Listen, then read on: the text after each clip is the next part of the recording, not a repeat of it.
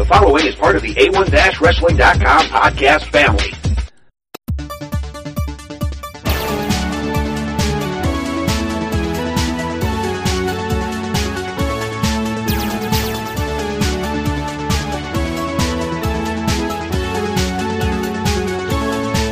Welcome back to another edition of Classic Wrestling Memories, ladies and gentlemen. This is Volume 8.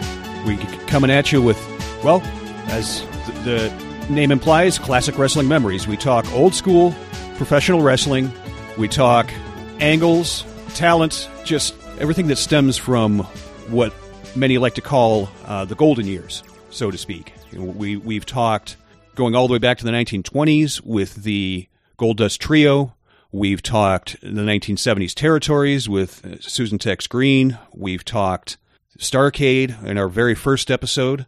And we got another title lined up for you this week. And once again, I don't have to do it alone. I do have my good friend and co host coming at you from a nice padded cell with, with his teddy bear in South Kakalaki.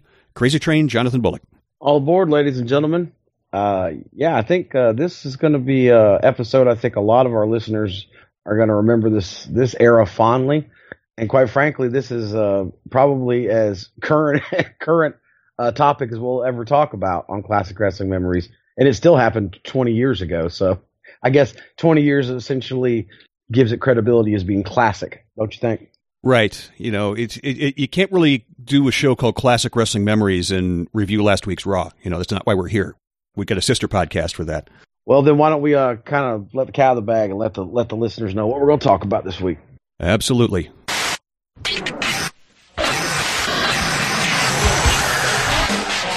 As that iconic music plays, that of course lets everybody know we are in fact devoting this episode of Classic Wrestling Memories to what is legitimately, in my opinion, one of the greatest at, least in its initial stages, it was one of the greatest storylines in the history of pro wrestling, and I do not use those words lightly. We are talking the formation and history of the NWO. At, at the very least, you know, the original incarnation. Obviously, the idea of an invading stable is nothing new, but we'll get into that. Your thoughts overall, as far as the NWO and the you know the formation and maybe that first year or so that we're going to talk about. Uh, I, I think it was a great concept. I think it was an old concept that was updated to fit the time and I always bring up wrestling as a business at the end of the day. And if it's about making money and drawing fans, well, yeah, this angle did it very, that very, very well. As good or better than any angle I can think of going back, you know, to the, God, to the early days of like pioneer wrestling. It was, it made money. It drew, uh, it, it drew people to house shows. It drew people to buy pay per views and it drew people to watch wrestling on Monday night. So by every metric you can think of, it drew fans and made money. So yeah, that makes it success. Mm-hmm. And as far as the concept goes, you know, when you have a group of evil villains together wreaking havoc, like the Four Horsemen were doing, you know, ten years before this, it's a tried and true system that works when it's done well, i.e., the Horsemen, you know, the NWO. More modern examples, maybe like Evolution, um, Shield. Maybe, yeah, I was about to say you could even say the Shield is in there. Legacy. Right. You know, it also fails when it's not done so well, i.e., just about every stable TNA has put together in the history of their existence.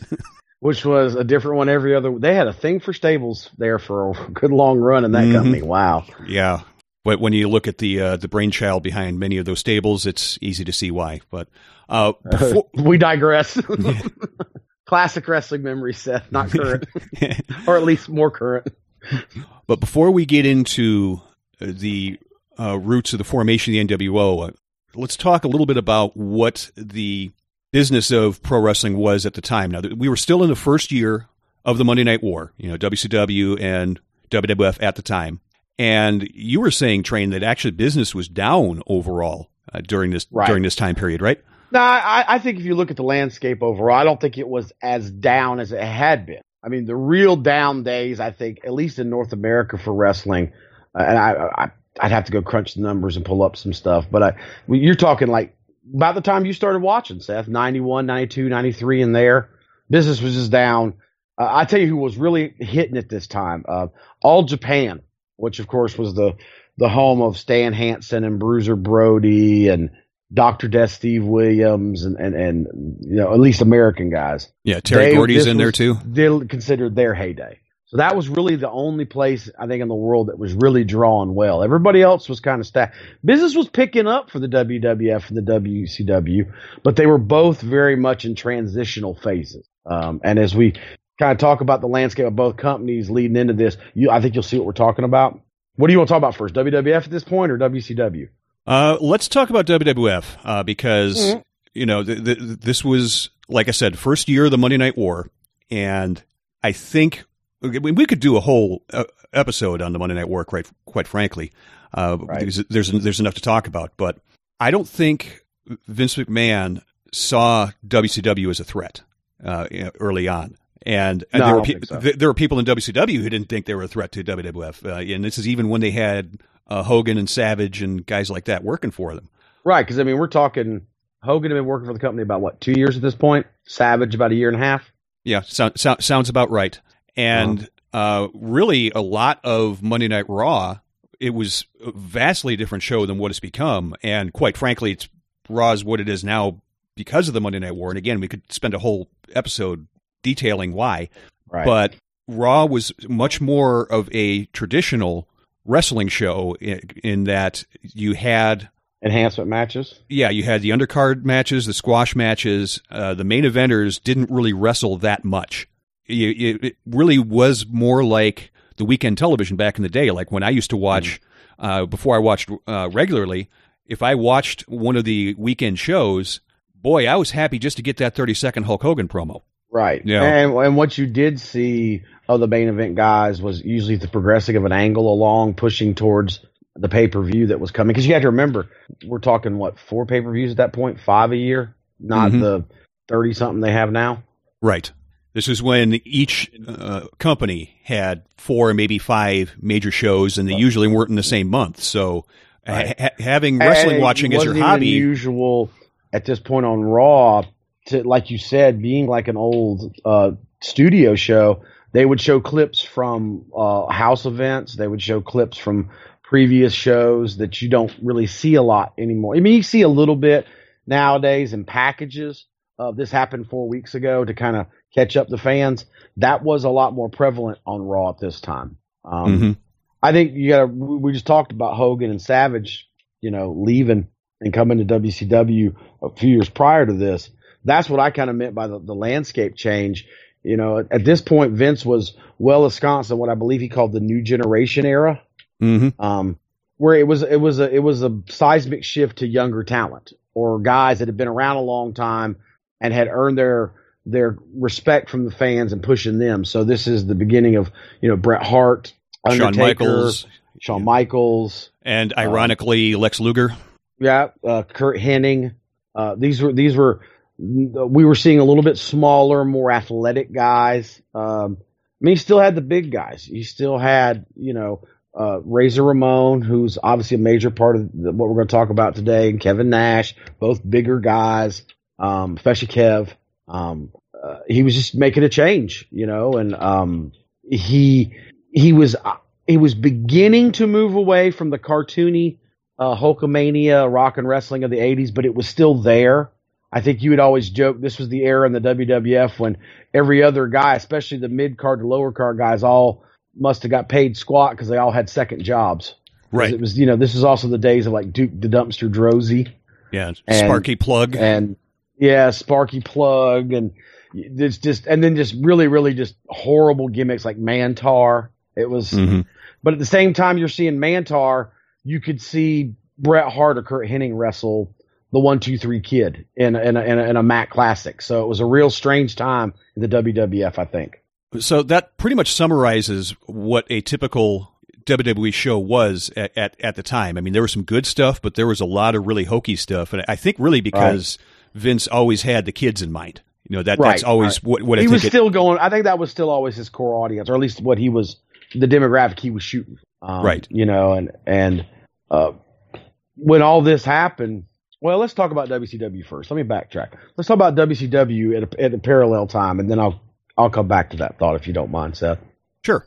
But in 1996, a lot of WCW's uh, roster were filled up by guys that had been in WWE a few years before. You know, like like the aforementioned Hogan, Savage, uh, Big Boss Flair. Man.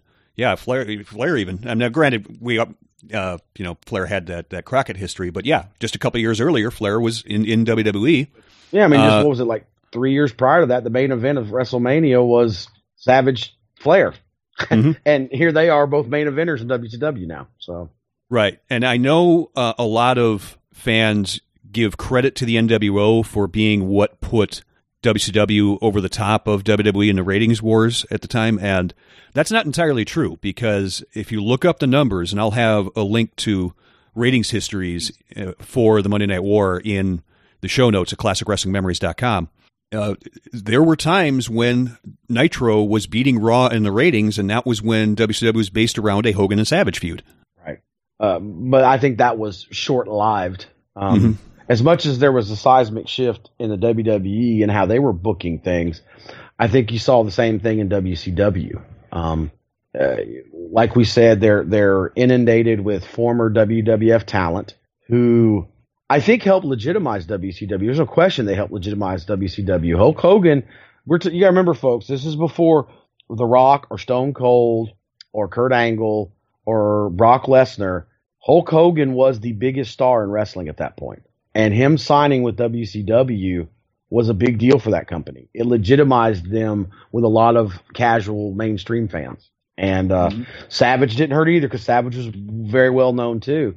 Uh, and obviously, the guys that were working with them got the rub from that. Um, the company as a whole got a rub from that. And the problem was um, and where the seismic shift happened, and I think this is the precursor to the NWO, is all those guys, and even the guys who weren't WWE guys, who were WCW mainstays, like a Sting, who were being presented as baby faces, that nostalgia was beginning to wear off um, at varying levels, right. depending on the guy you're talking about. Um, and I think all of them and most importantly, the the vice president at the time, who was Eric Bischoff, since this, he heard the crowd.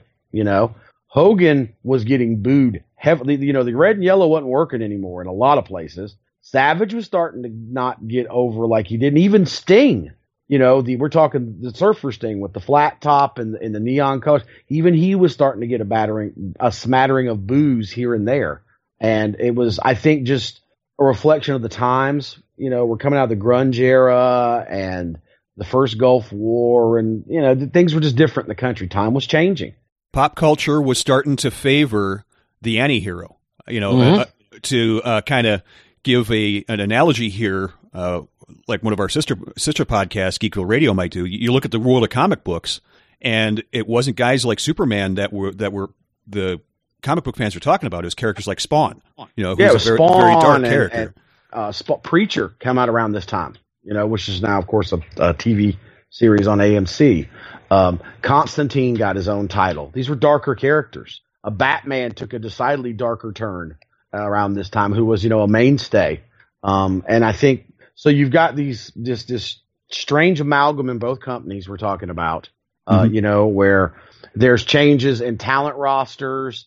Uh, there's changes in the general perception of wrestling as a whole and where things are heading as like you said as, as a society and guys aren't getting the react I don't think the guys are getting it in either company are not getting the reaction that, that, that they want. I don't think Bischoff was happy with seeing Hogan and Savage and Sting and his other baby faces not as, you know, beloved as they had been and uh, numbers will bear out some of the champions they had in the same time, including Kevin Nash as Diesel, uh, were not drawing like Hogan and, and, and Savage had in the 80s, or even Flair in the early earlier in the 90s uh, Mhm. for Vince. So he wasn't happy either. Um, and I think this led to some cost cutting uh, changes on on on Vince's side. Um, and Bischoff um, had seen, I think, what we just talked about the initial success of bringing in a WWF guy and Hogan and Savage. I think he wanted to expand out on that, and contracts were coming up, and two of the main guys that Vince had, which you know was Razor Ramon and, and Diesel or Kevin Nash, Scott Hall, uh, they like smart businessmen, they they put feelers out everywhere, and when Bischoff was willing to give them more money, they went ahead and signed. And uh, of course, the fans didn't know that. This is the days before the internet, and and and even Meltzer and, and Keller and those guys only had rumor and innuendo at this point. They they couldn't, you know. I mean, nowadays, I guess somebody signs, everybody knows about it. You know, I mean, when Adam Cole signed with the WWE away from New Japan, everybody knew within 24 hours. That that didn't happen back then. You know. And another thing to look at, since everybody talks about ratings with the Monday Night War, a lot of times both companies they were getting like ones in the early days. They're like yeah. high ones, low twos. So there weren't nearly the amount of people that were watching uh, wrestling overall. Right. So I mean, there's your landscape. You've got two companies that are not happy with the direction they're going, a, a changing fan base, uh, major players from one company taking the money and going to another, um, and there's there's something there that's waiting to happen. Just no one's really sure what to do to make this work. And then Eric Bischoff, who is we like we just said, has hired away Scott Hall and Kevin Nash from WWF, two of their main event guys, even though they hadn't drawn as well as you know would be expected.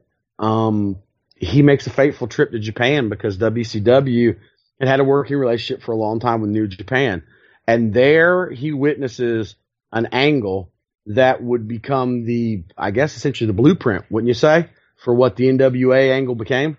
Yeah, I, I think so. And it's definitely something, once again, you do it well and it works. And this is another example of it being done well, at least the first half of it.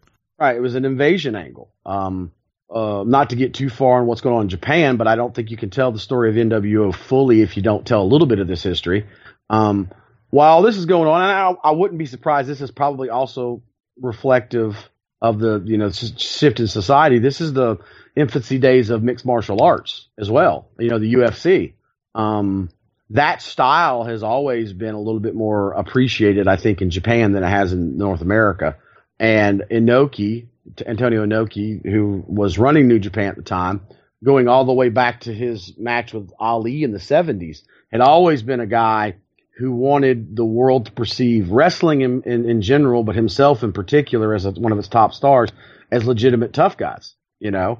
And I think um, mixed martial arts kind of um, threatened that, for lack of a better word. Uh, so there were a lot of promotions that popped up in Japan at the time that were um, work shoots. They were much more um, in line, at least visually speaking, for the fans of a UFC match. They didn't have a lot of the high spots with a lot of you know ground and pound and mat stuff with a lot of submissions. And one of the top companies at the time um, uh, in Japan for that style was called uh, UWFI, which was like Union of Wrestling Force International, I believe was what the what the initials stood for. But nonetheless, they had the legitimacy of Lou Thesz giving them their their um, his seal of approval and bringing the old old NWA belt over with them to make their belt. Um, and I don't think we need to talk on classic wrestling memories too much about the legitimacy of Lou Thesz as a badass. Uh, so having a guy like that give you the seal of approval, you know. Yeah. Uh, uh, I, I show UWFI standing for Union of Wrestling Forces International. Okay, I had the F wrong, but um, they were doing okay, but they were still floundering. I mean, you, New Japan, All Japan, as we mentioned, All Japan was really doing great numbers at this time. We're still the number one, number two, and um, Lou Thesz and part of his giving the seal of approval to UFWI had downplayed the style of New Japan, which has always been the more glitzy of the major Japanese promotions. Um, I've often, when trying to describe the major promotions Japan to non-Japanese wrestling fans, New Japan probably has always been more their WWF. Do you think that that analogy is fair, Seth? I think so. I haven't seen very much All Japan, but mm-hmm. you know, All Japan definitely did seem to be the more serious, for lack of a better term. Now, the old, I, I, mean, I mean, if you're making the old NWA versus WWF comparisons of the 70s and 80s, All Japan would have been NWA, uh, New Japan would have been WWF, and that reflected the fact that's who they had working relationships with in that era. You know, Inoki had the working relationship with Vince's father, and Baba, who ran All Japan, had the working relationships with you know, Sam Muchnick in the NWA office in St. Louis. So, I mean, I guess that kind of says well, it all, doesn't it? Well, well, remember, Baba is a three-time NWA World Champion. Right, exactly. And so, you know, that you you you've got that laid out, and the bookers and people who run UFWI are looking anything to to to make money because they are floundering. They're drawing crowds, but they're still they're. I mean, everybody knows the first five years you open a business are the most precious. If you, I mean, a lot of, most businesses close in that. They need something big, so they are willing to make cut a deal with New Japan. New Japan's looking for something different, uh, and they agree to an interpromotional invasion type angle with the, with the caveat that Riki Choshu, who was the was the booker for New Japan for Antonio Inoki, said we get to we get to book all the interpromotional matches. Uh, I think everybody can figure out how that went down. Choshu had an opportunity now. Is oh I'll, I'll show I'll show Lou Thesz. I'll book all my guys to win and make you know make us look strong. So you know um, when you hear people say on podcasts here and other podcast listeners that invasion angles historically have never worked in wrestling. Here's another example of another where egos get in the way and one company has to. I mean, it's just it's never what you fans think you're going to see because egos get in the way. Um, but nonetheless, right. you go back yeah. to the '80s with the uh, Crockett buying UWF. buying out UWF. Yeah, you, uh, a more recent example. To, uh, go back to the '70s with uh, Poffo being bought out by Jarrett. Other than mm-hmm. other than Randy and Lanny, who who from that company got over on Memphis guys? Nobody. And the most glaring example is the whole WWF WCW invasion in 2001. You know, right. is there anybody that liked that?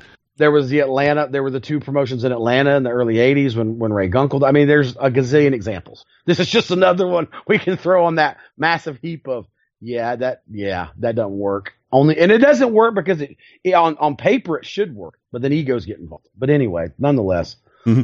Uh, there were some intriguing matches, and Bischoff nonetheless did get to see some of that, and just was enamored. And it's like, I want to do this. He always envisioned an idea of an angle where WCW, who who was seen, I think, in his eyes and in most people's eyes as the underdog and the smaller company, because it kind of was, um, uh, being invaded by what would be at least assumed to be WWF or at least a, a, a rival company. And right. now he's got Savage and he's got Hogan and he's got them under his umbrella.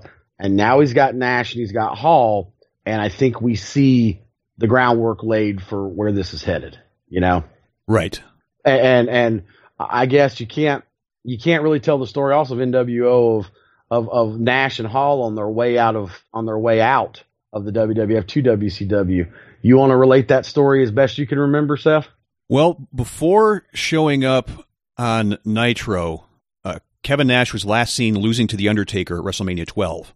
And Razor Ramon had been taken off TV a, a few months before that, maybe even maybe even a month. I know there was a cover story that it was unprofessional behavior or something to that effect, but my understanding is Vince knew that Scott Hall was on his way out, so he took him off TV so that you know to cool him off, so to speak. Because mm-hmm. you know, why do you put a guy over if you know he's on his way out? That that right. doesn't make much sense to me.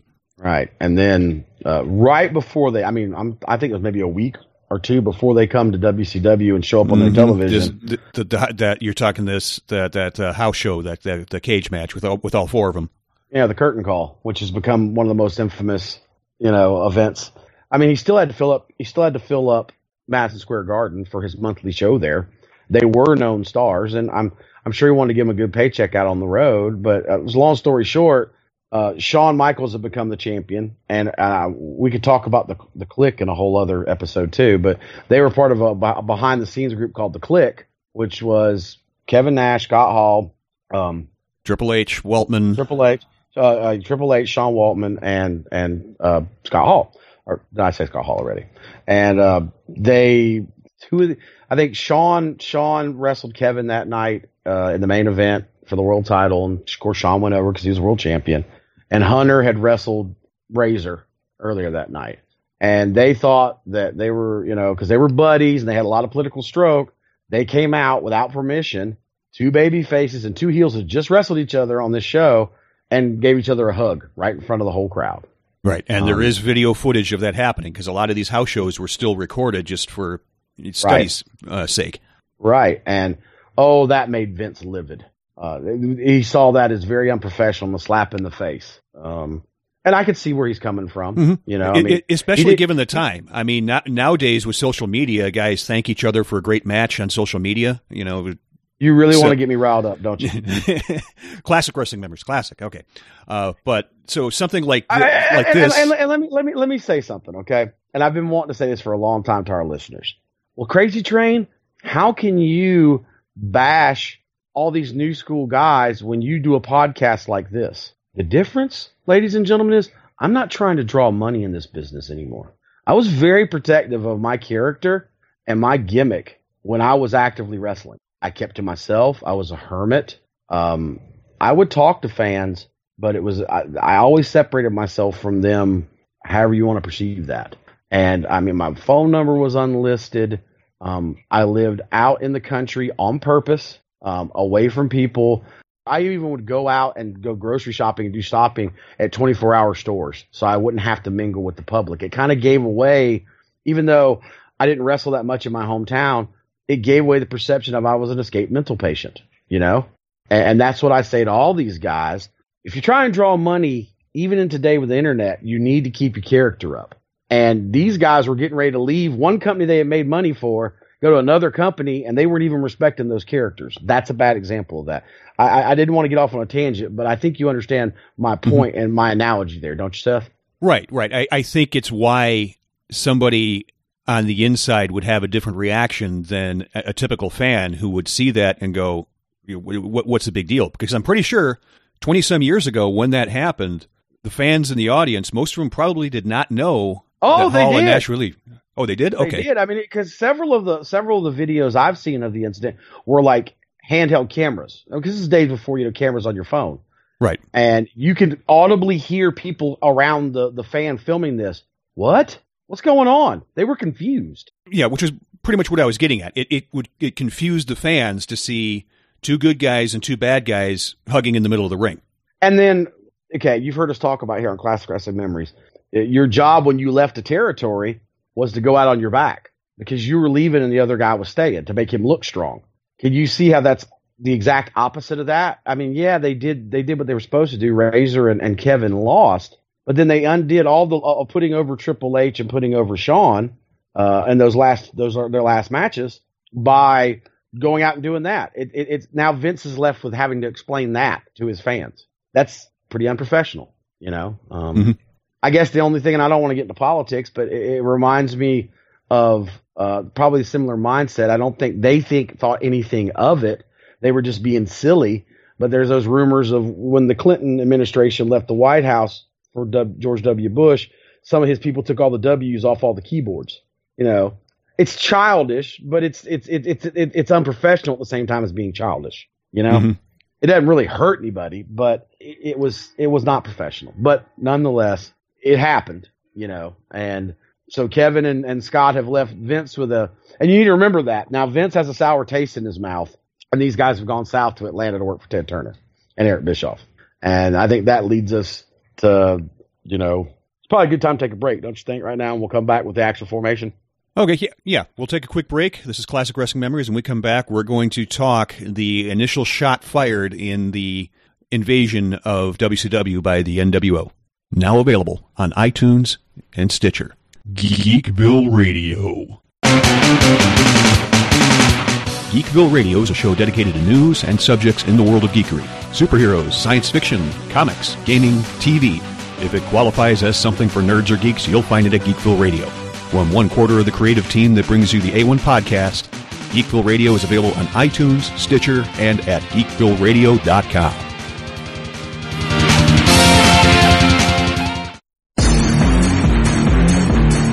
never know who's going to show up on the A1 podcast. What's up, all you stars and stars? This is former WWE diva Maria Kanellis. I'm Victor Leonti of House of Hardcore. This is Jason Kincaid, and you're listening to the A1 podcast. Pardon the interruption. Aaron Bauer from AIW here. This is Dylan Sosmore, the leader of Exceptionally Exotic, the fastest rising group in the National Wrestling Alliance. What's up, everybody? This is the Morning Star, William Huckabee. This is Mr. Saturday Night, Michael Barrett. This is Allysin Kay, and you are listening to the A1 Wrestling Podcast on A1-Wrestling.com. Hey, everybody, this is Jock Samson, the Appalachian Outlaw, and you're listening to the A1 Podcast, baby. Get tall. Ladies and gentlemen, this is No Pain Train Iceberg, and you're listening to the A1 Podcast. And if you're not, get your ass on the internet and listen to it because you're missing out on a lot of good shit. Hi, this is Gregory Iron from TWO.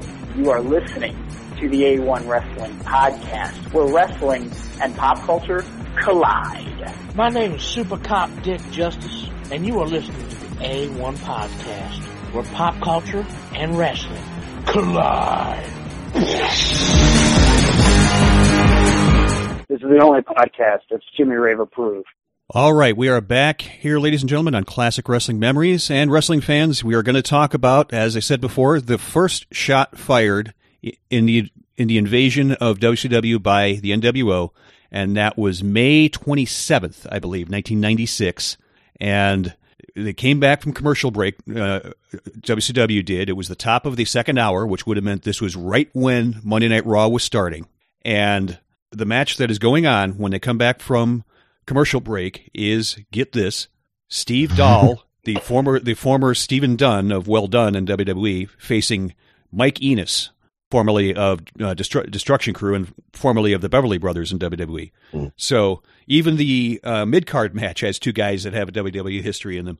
But yeah, but I mean, these were not guys that were put, being pushed at the time. I think that's important to note too. It's just these are two guys that are in the eyes of the fans oh, okay, sure. Yeah. you know? Yeah, yeah. I mean, you really had to know the history and read the magazines like I did at the time, you know, the Apter mags, to know that right. Mike Enos was one of the Beverly Brothers. You know, right. I mean, I knew Mike Enos from that, and I was I loved Destruction Crew, and I was an AWA fan even in the waning days. And I mean, I'd met Steve at this point. I'd worked shows with Steve Doll in my career. So you know, anyway, go ahead. Mm-hmm.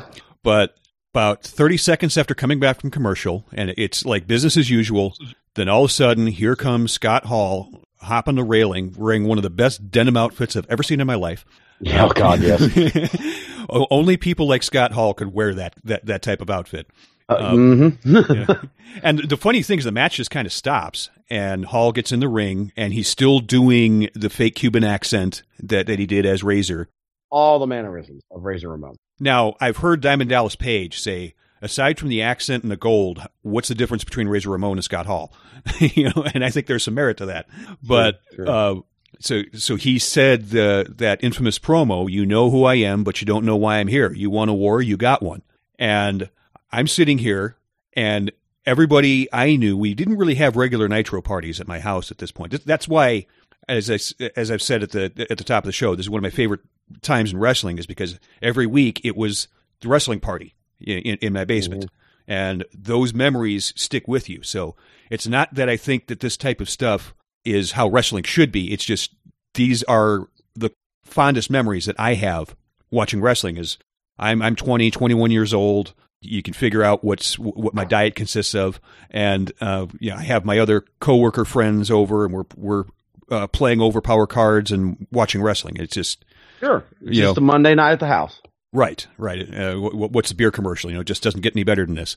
But right, you know, so so Scott Hall cuts this promo, and you know the the Mark fans like me are saying to ourselves, "Wait, we just saw this guy on Raw just a couple weeks ago, and right. now he's coming out here talking about a war." So it's pretty clear the implication. Now, to WCW's credit, they never outright said the words Vince McMahon World Wrestling Federation, WWF, Interpromotional, Razor, or anything like that. Razor Ramon.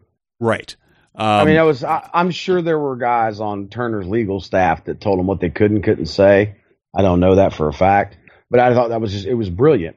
It was all smoke and mirrors, and it had such a buzz that even the casual fans and and I know this is hard for some people to believe, but at that point in time, there were fans who were explicitly WCW fans and that's all they watched, and WWF fans, and that's all all they watched. It would be the outcome of NWO and what it led to, to where people were channel switching, you know. So there were probably people in the crowd that were WCW fans, and um, they didn't know who he was, but he was so well enough known. Those who did were telling him really quick. You know what I'm saying?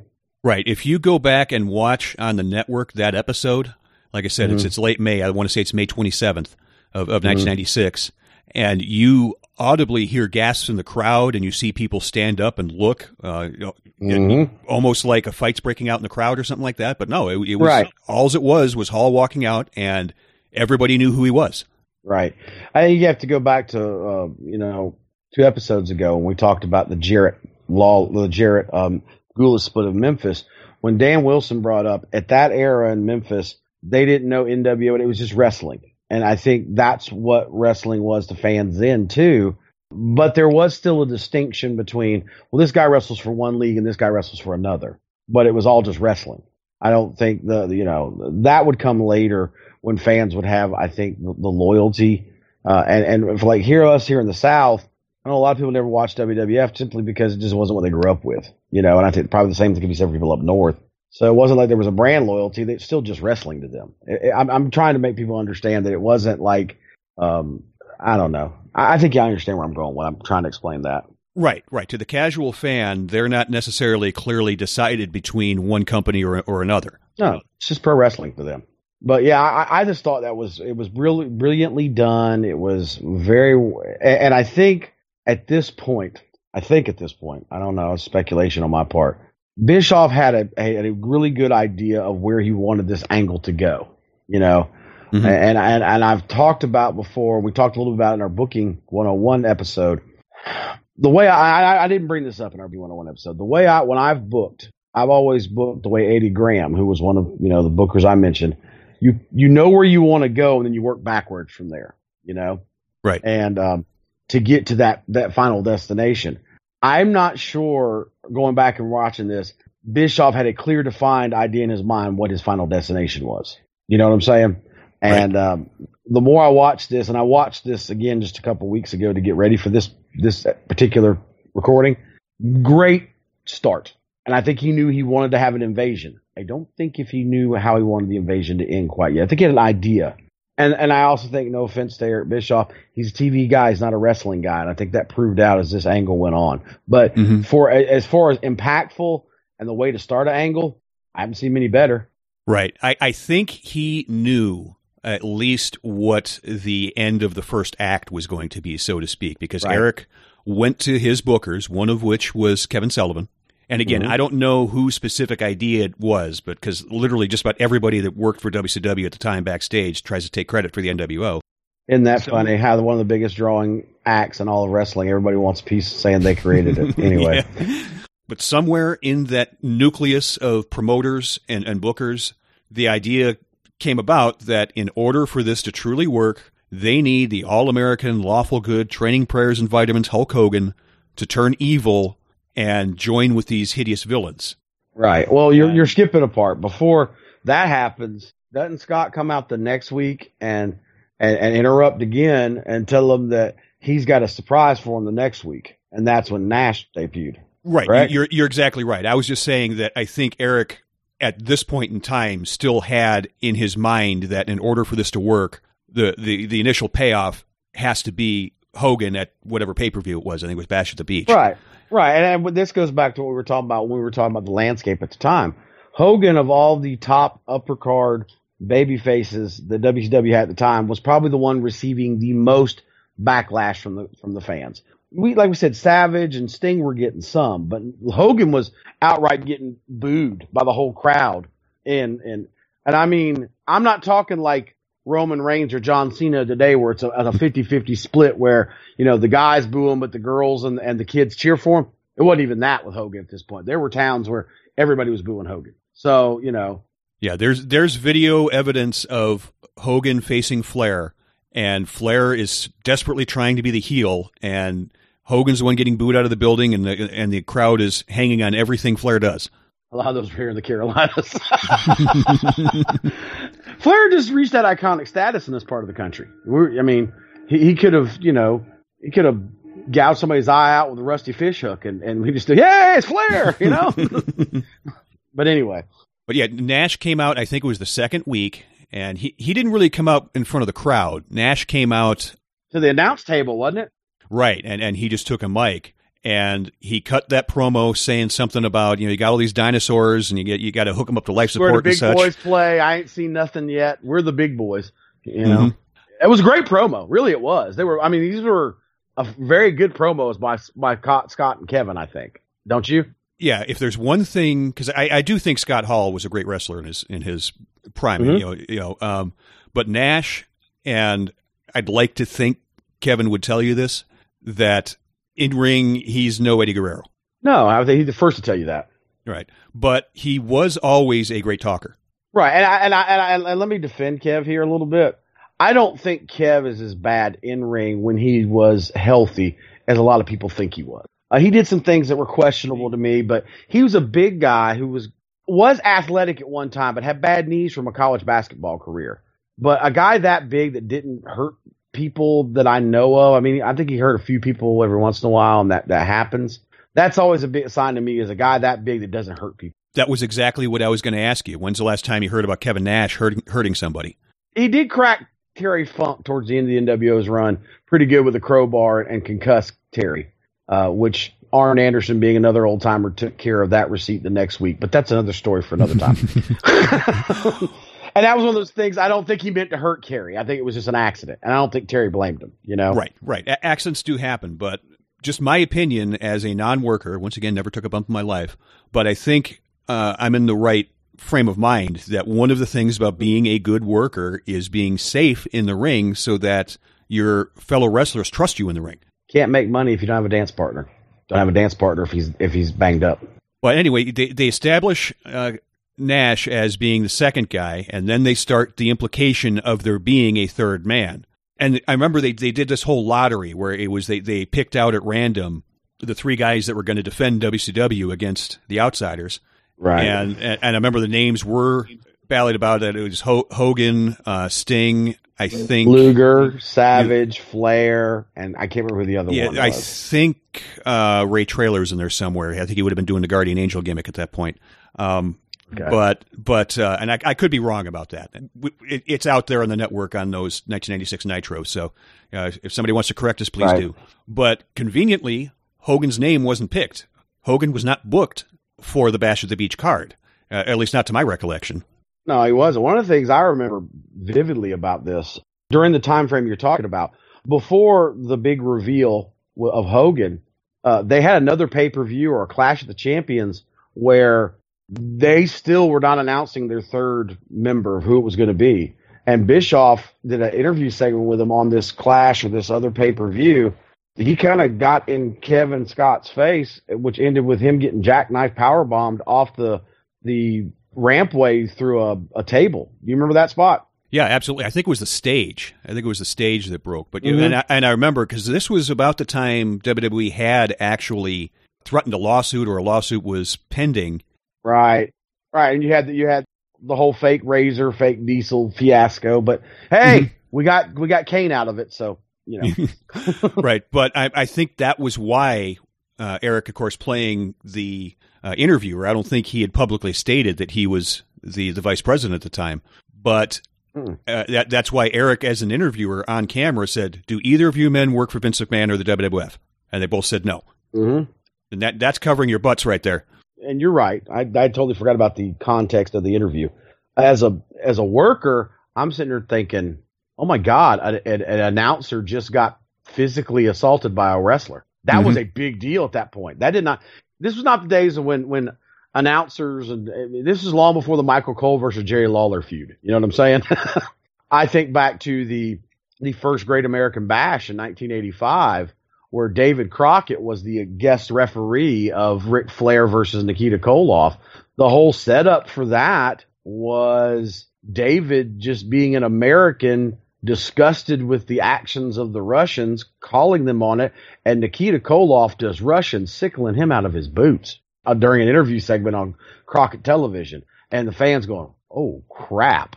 That was 10 years before that, or, or 11 years. So that did not happen very often. Another WWF example was when Austin delivered his very first stunner to McMahon. This was when Austin was Right. still a heel and McMahon was just an announcer.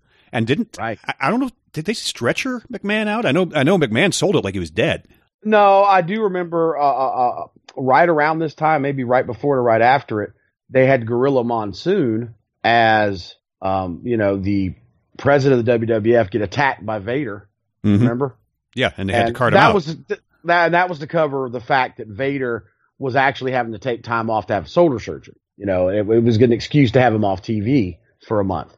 But that was Gorilla Monsoon. He was still a big guy, and he and everybody knew he was a former wrestler. You know, Bischoff's not a big guy, and he was not a wrestler, and he got attacked by a guy who was over seven feet tall. So I mean, it's already one of the first major parts of this angle is kind of changing what we do in wrestling. You see what I'm saying? Right. And even the following night on Nitro, you know, because Hall and Nash would do these promos just walking through the crowd with the microphones. And I remember Nash Right. saying, Hey, Bischoff, you get any freaking flyer miles for that trip you took? Yeah, I mean, it just yeah, yeah. It was just yeah, it was. So we're, not only has he come up with this invasion angle, I think Eric, whether it was knowingly or unknowingly, is really changing wrestling landscape to what we have now. You know. Um. Anyway, that was just one of the first examples I thought of that, where wrestlers attacking non-wrestlers like that. You, you just never saw that. I mean, first off, there were certain guys like I mean, Lance Russell. Gordon Solie, Bob Caudle, Bill Mercer, guys, they're never going to have hands put on them. You know what I'm saying? Uh, Right. But I mean, David Crockett at least had been a wrestler for a cup of coffee in the early 70s. You know, Mhm. um, and it was established at that point that David Crockett was the kid brother of Jim Crockett, the owner of the company. I, I did look it up. That was June 1996, the Great American Bash, where Kevin Nash powerbombed Eric Bischoff through a table. So it was the pay per view right before Bash at the Beach, where Hogan. Exactly, yeah.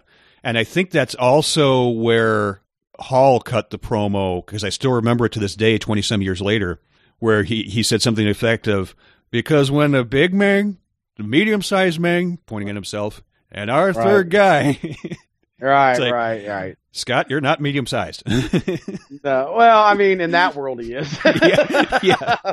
But it was still funny. I mean, and, and it was Oh, still yeah. a very And Scott way- Hall thing to say. and the delivery was wonderful. Yeah, I mean, he was great in that character. There's no doubt about that. So you know, it, it's that leads, like you said, there was this whole speculation of of you know who was who was going to be the third man, and I thought they did a brilliant job every week on television of making you wonder who the third man was going to be, and Nash and Hall constantly being just anti-authoritarian, rude. Um, they were they were true heels, and they were getting booed. I think people forget that. That is what I loved about this angle. They were heels that were trying to and getting heel heat. As I like to say, they were heels that were not afraid to figuratively pee on the fans' shoes. No, not at all. And the NWO became what it became, and we'll get to that later in the, in this discussion. But at the very beginning, I loved this, um, you know, because it was like, oh wow, heels actually being heels again. Because we just talked about in the first segment how the landscape was changing, and guys who traditionally been baby faces were getting booed, and things were changing. This was a this was a return back to what the formula that works, in my opinion. You know, You have a good guy, you have a bad guy, and something is at stake. Right, and the good guy was essentially WCW because the names we listed of the possible lottery, some of those guys were heels, some of those guys were baby faces. Right. You know, Ric Flair was a heel, but even in the context of his character, you can see Ric Flair standing up to villains trying to step on his territory. Yeah, I'm you know I'm the alpha in this yard. You know, Mm-hmm. you you- you're not going to just come here and run run roughshod over my neighborhood exactly. And so I just thought that was awesome, and they did a great job. And WCW, but also while I say that, this is also what where I say it became what wrestling is today, and I think this is bad. It was almost like every week was a hot shot. You know, yes, you've got to make things impactful, and you've got to make people want. But if you don't have that payoff we're talking about, which was fine this early in the angle because the payoff was like you brought up, Bash at the Beach, and what happened there. The you know we, we, we had a, a normal match, but uh, what did you think? Because I know about this point in time, by your own admission, you were the biggest Lex Luger fan in the world. Mm-hmm. What did you think about the way they got Lex Luger out of the match at the start of the match at Bash at the Beach that made it a two on two that led to the the Hogan turn? I was afraid because Luger, kind of like Big Show has now, uh, much more so than Luger did. It seemed like Luger would turn every year. You know, he, He was a turned, big, uh, kind of a tweener at that point, anyways, wasn't he? yeah, He was a babyface when he tagged with Sting, but the rest of the time he was a heel. Right, right. So I actually had in the back of my mind maybe that Luger was going to come back and be the guy that. That it was Uh, a swerve. Right. And my understanding is that was one of the contingency plans. I, I don't know if that's true or not. I, I've also That heard was, Sting. My understanding, my understanding was that was was the was the backup plan. One of Yeah. the backup plans. Sting Sting was Sting and Hogan. I think were always the two main guys they thought. Um, I don't think Sting would have. I think Sting would have been impactful because he'd been a baby face for so long in the face of that company as a babyface, it would have had that impactfulness that would have shocked the fans. But to progress the storyline along of WWF invading WCW without saying it's a WWF doing it, Sting doesn't fit that equation because he never worked for Vince at that point. Whereas Right. Hogan, and, and, and to Hogan's credit, when he came out, I didn't like, back to what I asked, my, my question I asked you. I didn't like it simply because, and this is not because I, I it made sense. You, you know, you make it too, it looks pretty bad for the baby faces to be three on two against the heels. That's very unbaby facish, if that makes any sense. Right. So the idea of eliminating a guy to make it two on two, I, I get that, right? I just thought the spot they chose to do it was not one that looked it was devastating enough to take Luger out. That's you know, but that's that's either here or there. It doesn't Mm-hmm. matter because I don't think many people uh, in history remember that. I don't think one they remember Luger got knocked out, and two what what what the payoff for this match was was the finish, not the opening. You know, and but I think Hulk Hogan deserves a lot of credit because the way he walked out, you did not know until he finally dropped the leg on Savage, did you? Right. Yeah. I mean, nowadays, because that type of angle and gimmick has been done so much to death, we're kind of numb to it now. But for Mhm. its time, because I didn't see the pay per view live, to be honest with you, because I was Mhm. working, because I was working, quite frankly. But the word spread pretty pretty quickly. And again, Oh, yeah. This, was this was was- it was- before this was before internet. This was before text messages. Well, it wasn't before internet, but not many people had the internet.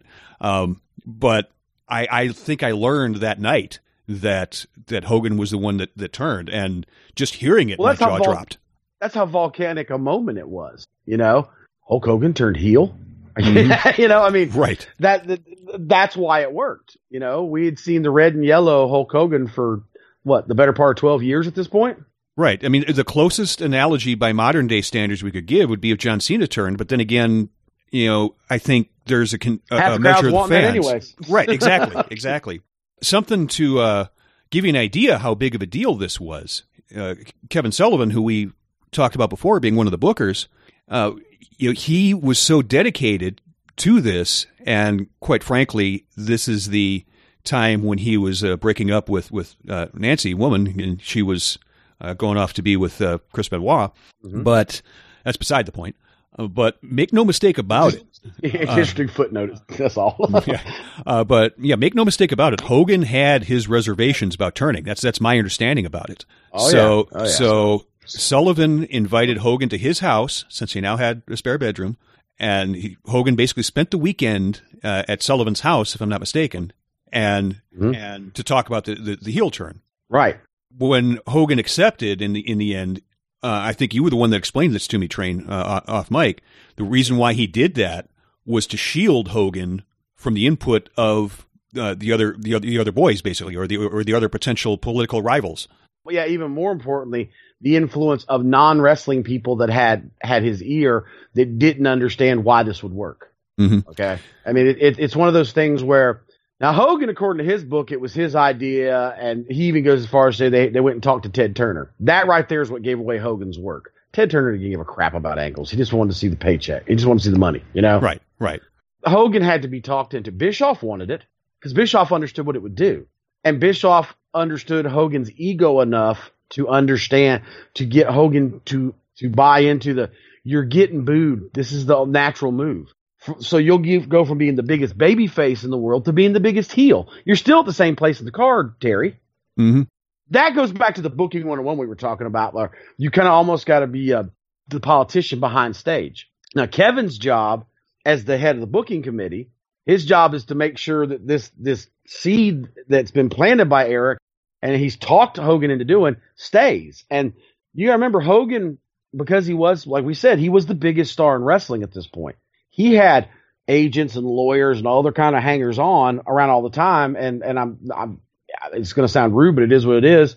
Hogan was their cash cow. Mhm.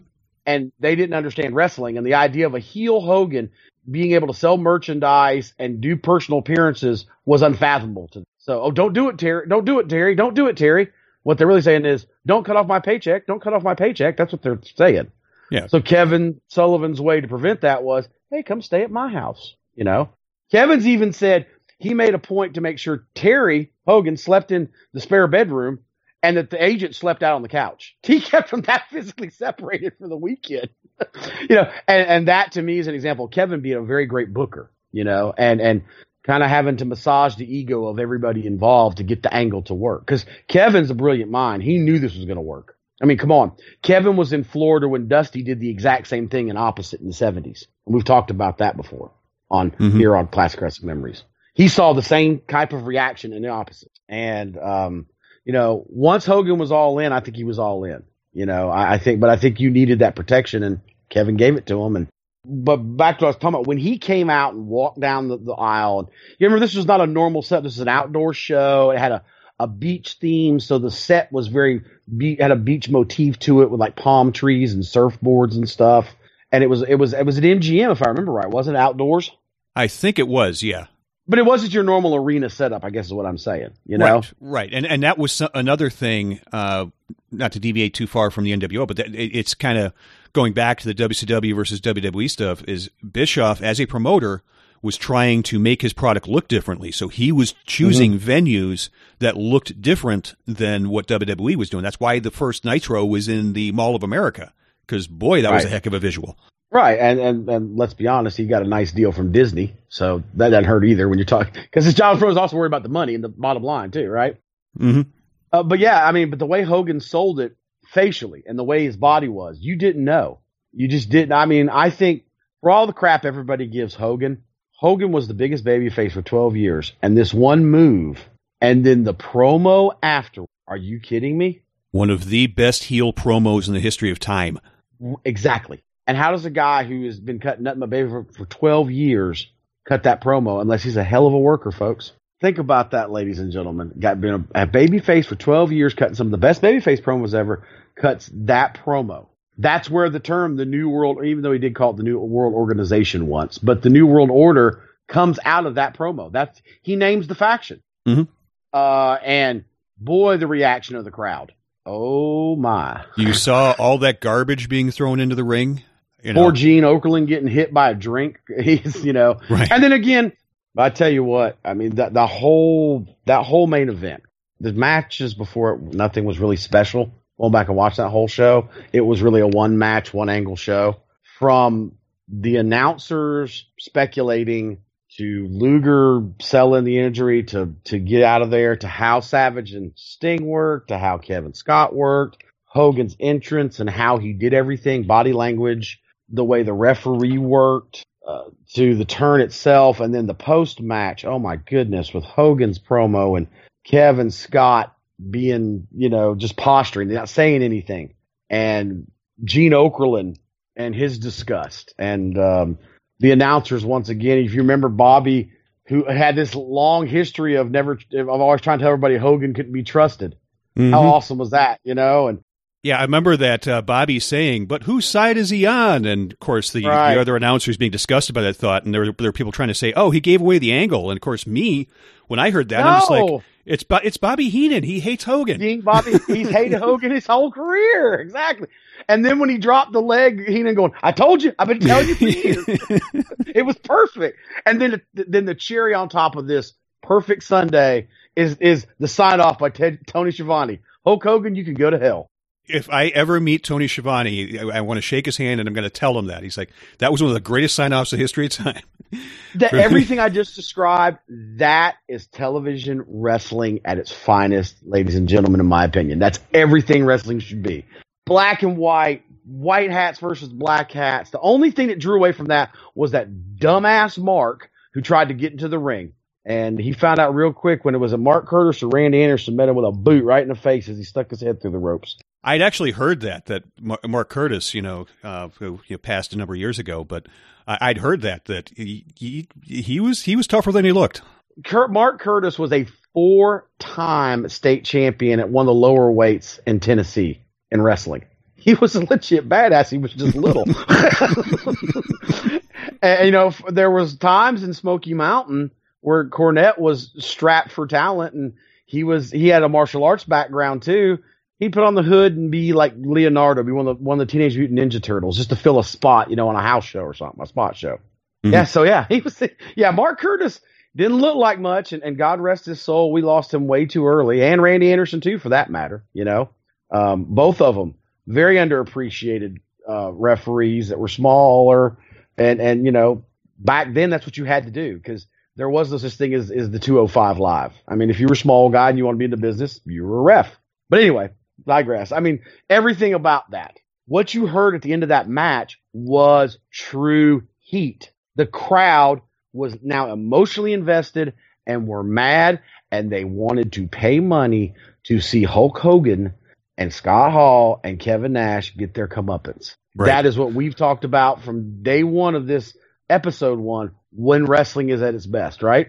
Right. And and it goes back to the babyface 101 and the heel 101 because part of the thing that made that promo so great that Hogan cut is like any good heel promo, there's a measure of truth to it. You know, he he talked Sure. about how all the all these people, all you all you you you're here because of me. I'm the person that brought you all here, which you know, wait, he's actually Was a shoot. yeah, It's yeah. But the thing is, is the the baby face would be, um, I'm humbled. Thank you all for coming here. Oh, th- this is this It's is so supporting me. I couldn't do this without you. Yeah. Right, right. I you know I, I I've been watching the G1 climax so much lately, and that's that's what Juice Robinson does. And in all of his post match promos, he thanks everybody that is cheering for him. Sure, sure. I mean, we talk about Ricky Morton when we talk Babyface 101. I dare you to go back and watch any Rock and Roll Express promo where Ricky Morton doesn't tell the fans, thank you and we love you. And I, and I told you, one of the warmest handshakes I ever got from anybody I met in the business looked me in the face and said, "Thank you for coming." And I think he meant it. it was that was a shoot too. I I know Punky, that was a shoot, but, but you know, and and also once again, I didn't think I was going to bring this up, but I will. When when you discuss once again how things are changing in the business because of this NWO angle, one of the things I think we both have talked about at length, uh, not liking about the change is the overscripted nature of the current wrestling product. That promo by Hogan wasn't scripted. That was promo 101. That's Hogan knows how to cut a promo. When those fans started throwing the trash into the ring and he immediately switched and changed, uh, you know, he used it to his advantage. Oh, this piece of garbage represents you, the fans. How brilliant is that? I'm going, that's how you cut a promo, man. I, you know, I, and, and once again, this is classic wrestling memories, but I don't think there's many guys on the current roster of, of any of the bigger promotions that could do that. And partly because they won't let them. But, you know, e- everything about that was, I mean, because I can tell you as a worker, looking at how that whole match went down, there was a fishbone of an idea of what they were going to do, a few key spots to lead to things, because you have the cues for the announcers. Hogan went in with a, with a fishbone of an idea of what he was going to say, and the rest was improvisation. And you see what happens when you let talented guys do what we're trained to do and we practice for years in front of live crowds to do. It's magic. Mm-hmm. It's magic. And there's a reason why in our Babyface 101 episode that we picked, we, we mutually agreed to talk about Hogan as being one of the greatest baby faces of all time. And yet, he was. Yeah. And yet here he is. All of a sudden, you went from, it, it's almost like, what are those stages of recovery where at first there's like, yeah, the Like disbelief. yeah, the shock And and, the dis- anger and mm-hmm. bargaining and all that stuff. Yeah. You experienced you all of all those, those, in, in that promo. Yes. I was a worker at that point. So I'm looking at it for the worker's eyes going, this is one of the most awesome things I've ever seen in my life. You know? Yeah. Yeah. I, I, I realized as a young green guy in the business at that point, I've been in the business about a year at that point, this is going to change the business. I knew that right then, you know? Yeah, I, And- I remember. I I remember. There's two opinions that I, I think uh, are merit merit being mentioned here, uh, and bear with me here. One of them is Vince Russo, but Uh-huh. you know, because he he was working for WWF at the time, he just hadn't ascended to the uh, the head writer position, but he was still like right. d- doing the magazine or something like that. Sure, and, sure. And he said when when they pulled that off, I, I just I put down the remote control. I I, I sat back and said, "Guys, we're done." you know, and you know because because because of how amazing it was. And then another one, Bruce Mitchell, you know, journalist for Pro Wrestling Torch. The way he described Bash at the Beach is it was a one horse show, but that horse was Secretariat. Yeah, exactly. Like, I- like I said, it, I mean, if you go back and watch the whole show, and of course it's available on the network, the undercards underwhelming to say the least. You know, I, I think maybe the best match on the undercard was Konnan versus Flair for the U.S. title. I mean, that's you know how much I think of Flair, and I think Konnan's very underrated by American fans. That's a solid match, but that was about the only other thing of any consequence, and that ain't that much. Sorry, folks. I got the results here. Rey Mysterio Jr. Uh, versus Psychosis, which I'm sure that was, was, probably a really an incredible match. I'm sure Right. it was. It was. I said, I Uh, watched this whole card about about two weeks ago. John Tenta versus Big Bubba, which honestly, those guys could probably have a fine match, but I don't know what a Carson City Silver Dollar match is. What did they? Oh, like- it was terrible. It was a horrible gimmick match. It, it, it believe me, Yeah. it was the, it was the, the drizzles. Okay. Yeah. Diamond Dallas Page against Hacksaw Jim Duggan. Duggan was past his prime, and DDP had not made it yet. Right. The Nasty Boys against Public Enemy. Public Enemy never worked at WCW. Love the Nasty Boys. You know that. Not trying to speak ill of the dead. I mean, it's sad we don't have Johnny or Rocco anymore, but that that was a gimmick that was never meant to really work in WCW, anyways. But it, go ahead, keep going. Dean Malenko, one of the greatest workers of all time, against In Disco. ring. Yeah, against Disco Inferno. That actually wasn't a bad match. Oh, believe it or and and that's that's the thing. Disco actually was not a bad wrestler, quite frankly. No, I, I think Glenn Gilberti, who, who of course is Disco Inferno, was a guy who got strapped into a gimmick and it bel- belied how good he was in ring. Um, but here was a guy for any aspiring wrestlers out there. Um, no, he's never going to go down as Ric Flair or Hulk Hogan because of his placement on the card. But he made a very good, substantial living and has a place in the business still this day and makes a living or part of his living off of the business because he was willing to take a chance and develop a character and wasn't worried about likes on the internet because he did a five star in ring match, even though he could. I'll get off my soapbox now. Go ahead, keep going. Uh, Steve McMichael against Joe Gomez. Oh my god! So you got a job guy against a guy who can't work? Mm-hmm.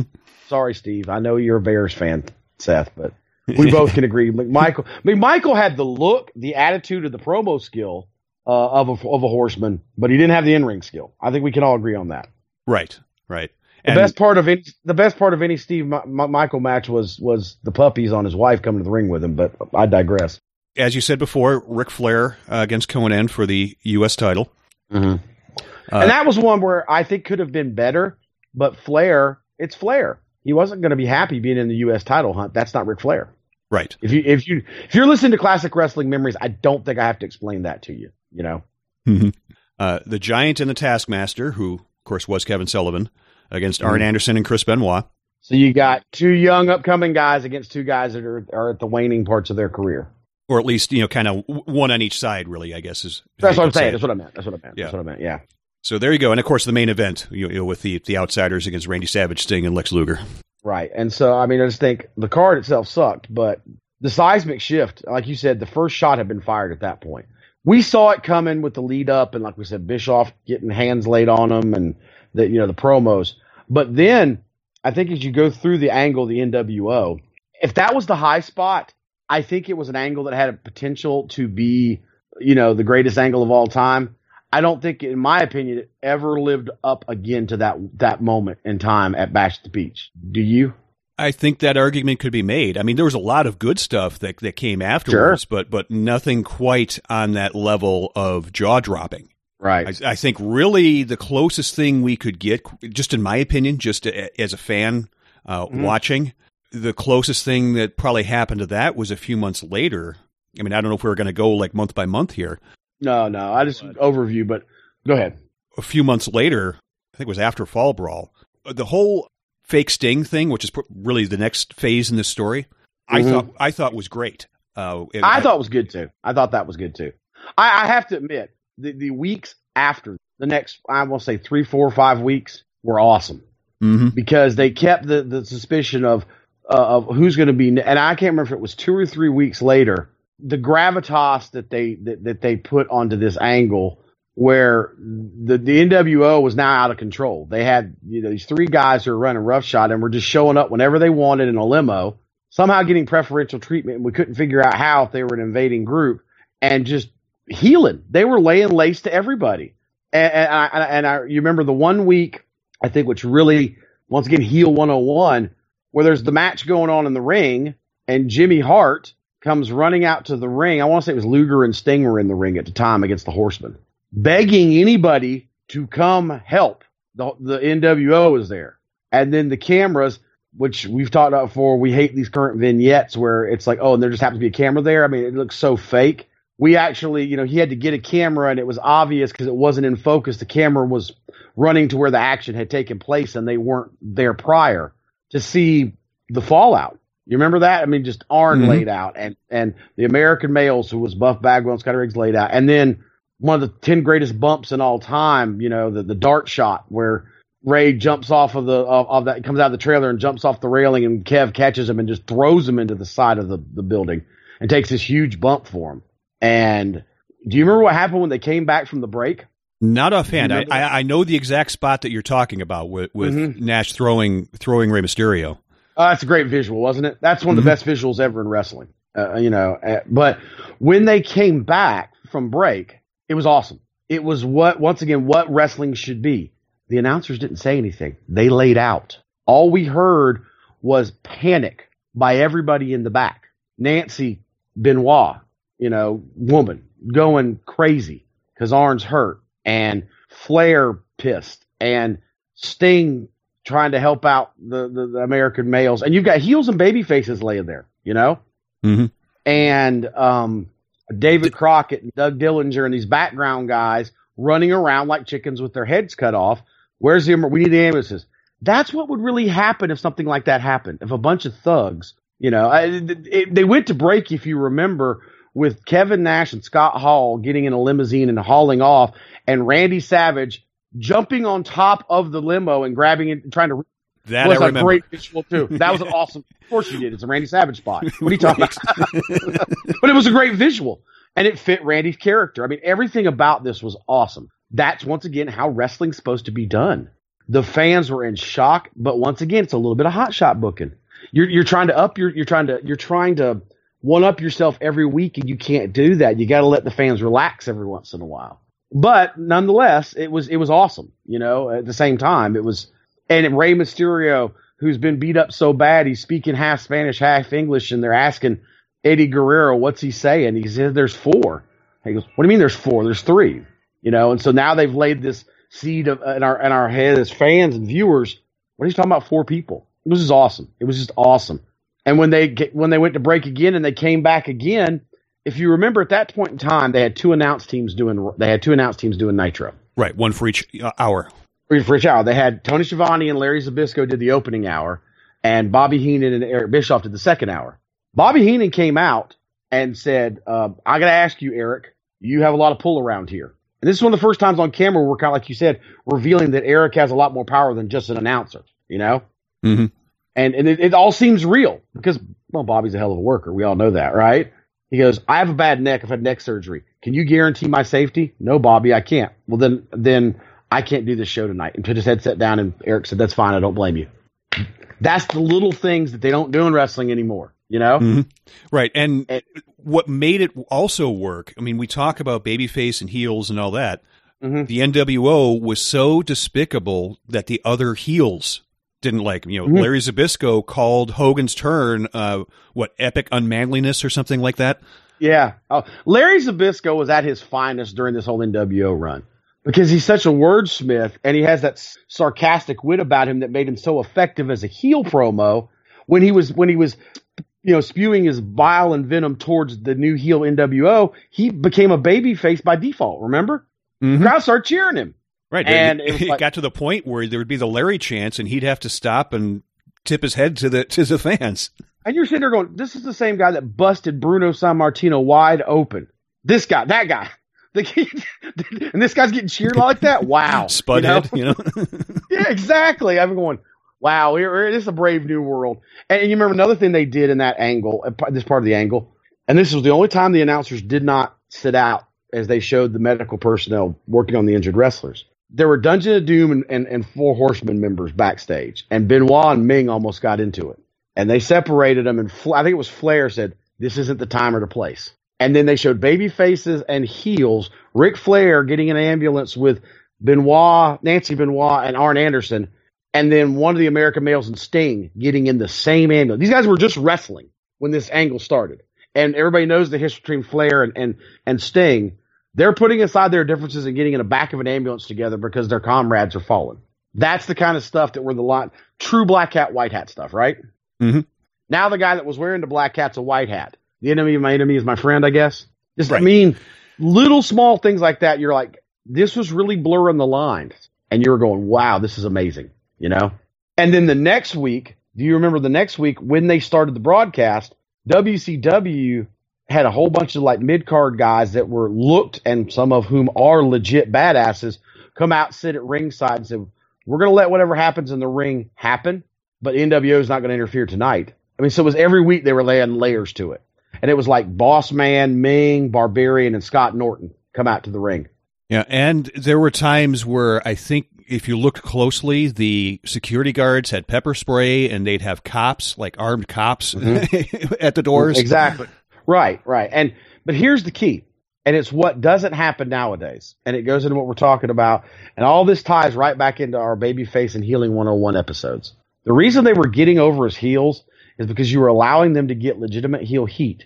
They were beating down, blindsiding baby faces. And, and like we said, yes, some of these guys, like the Four Horsemen, were heels, but in, in, in the overall scheme, it was the NWO was heels and, and, and WCW was baby faces. And it was still getting the reaction you wanted, right? NWO was getting booed, WCW was getting cheered no matter who it was. And it worked and it was magic. And heels can't get over if you don't let them beat up baby faces from behind. It's that simple. As Steve Austin once said, you know, you can't have bank robbers that don't rob banks. Exactly. exactly. And we just don't see that nowadays. Um, and this, quite frankly, might be one of the last times we ever saw, we last times we've ever seen it on a national wrestling promotion. Eh, been a few other times, but at this scale where it was true babyface heel, mm-mm. and so it was like that for weeks, you know. Um, and I think that's where the problem started. Every once in a while, they would have something to divert our attention, like you brought up the, the fake sting. And once you go over that angle a little bit, then I'll come back to my thought.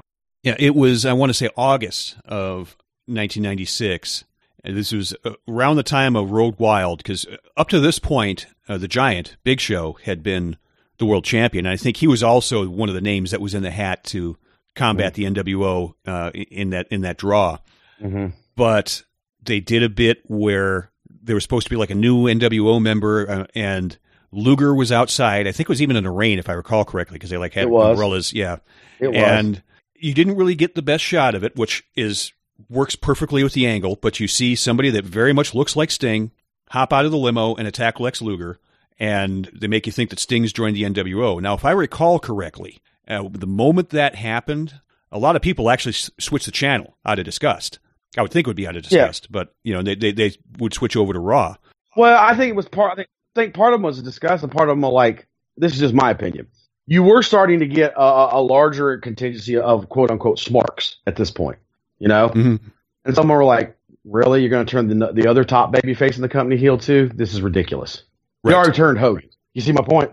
Oh yeah, yeah. Because I thought the same thing. Yeah, I thought, why would they turn? He, you know, he's supposed to be the Superman in this. And th- that's what You I got to thought. have you got to have somebody stand up to the bad guys.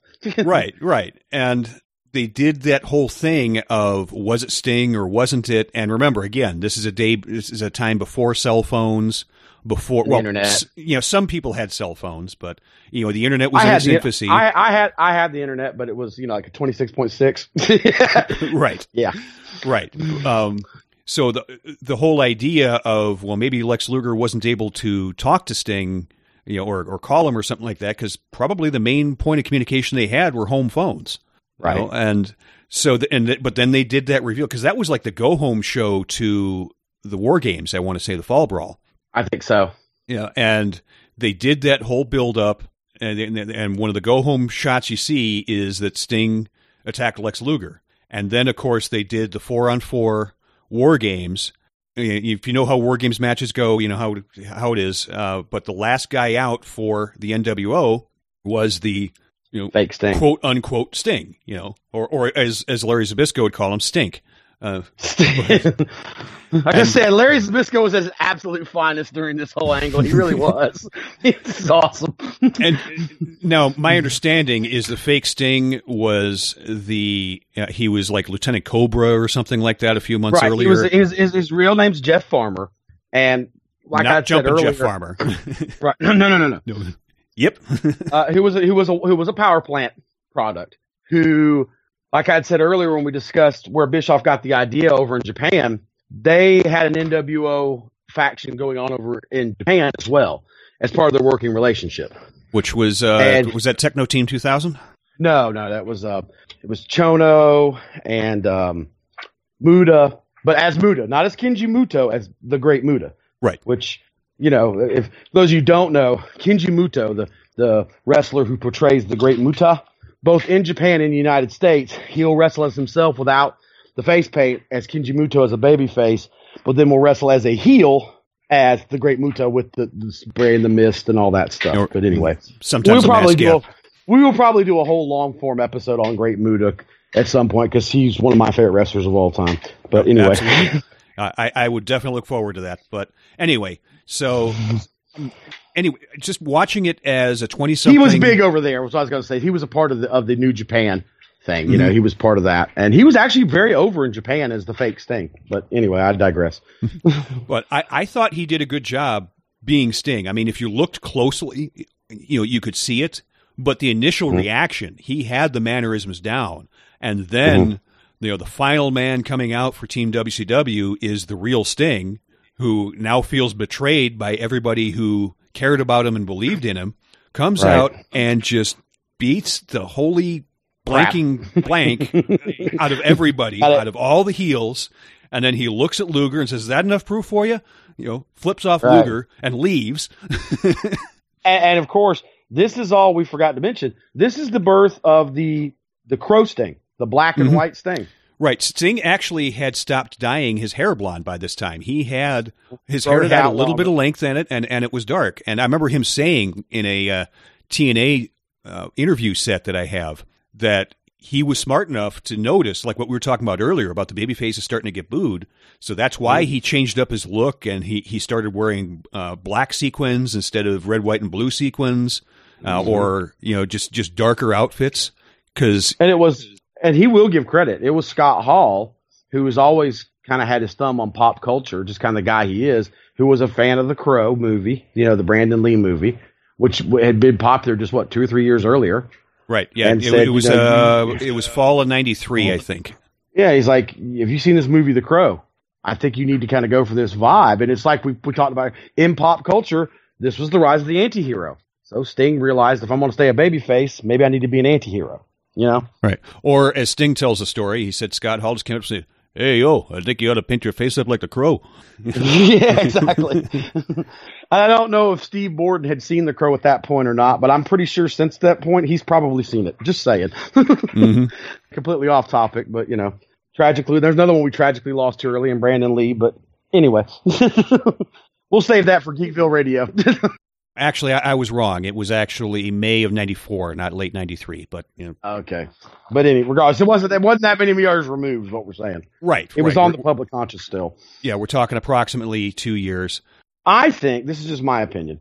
I know you're a big Sting fan. You love that. This is about the point to me where the NWO jumped the shark, in my opinion. It was like I, I think the, the, the fake Sting thing was was cool, and it was probably a good way to do what we're talking about in the sense that it allowed Sting to develop an anti-hero kind of character and definitely make him the man that stands alone. But because they kept teasing every week a, change uh, or somebody new joined the NWO, it just got bloated, you know, and it became literally hot shot booking every week. Well, who's going to show up next and who's going to show up next? And that gets old after a while. The baby faces have got to have something. You know what I'm Mhm. saying?